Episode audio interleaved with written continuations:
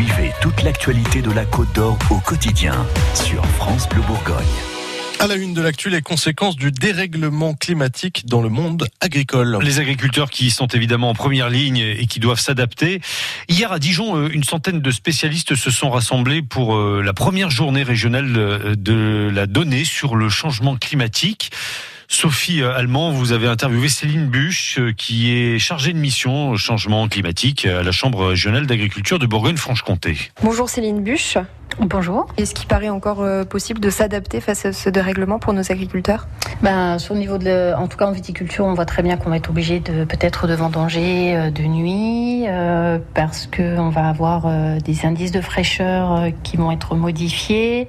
Il va falloir aussi qu'on travaille sur le stockage, par exemple, de fourrage. Où là, il va falloir qu'on qu'on s'organise beaucoup mieux pour avoir plus de, de stock disponible pour ensuite alimenter les, les bêtes.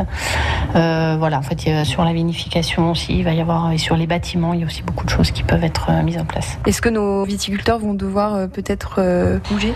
Si on va à l'extrême des potentialités d'adaptation, effectivement, alors ça c'est valable pour toutes les filières, mais il va falloir peut-être aussi repenser la localisation, peut-être aussi avoir un peu un, un, travail à faire sur les cahiers des charges, qui vont devoir aussi évoluer parce que les productions vont évoluer euh, dans les années à venir. Donc il y a, en termes d'adaptation sur le très long terme, effectivement, des choses à envisager euh, avec une délocalisation euh, peut-être des exploitations et des, filières. Donc c'est pas un fantasme d'imaginer dans plusieurs années des producteurs de, de citron en Côte d'Or par exemple?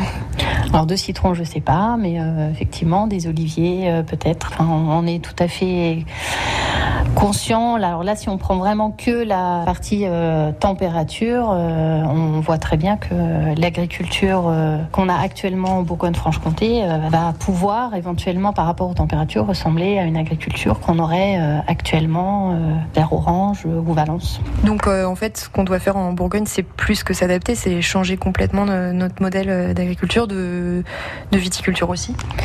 Ben, en fait, on, sait, enfin, on, est, on est dans un monde avec des incertitudes. On a une certitude, c'est qu'on ne sait pas ce que sera l'agriculture euh, de demain. Ce dont on est sûr, c'est que ce ne sera pas l'agriculture euh, qu'on a aujourd'hui euh, sur nos territoires.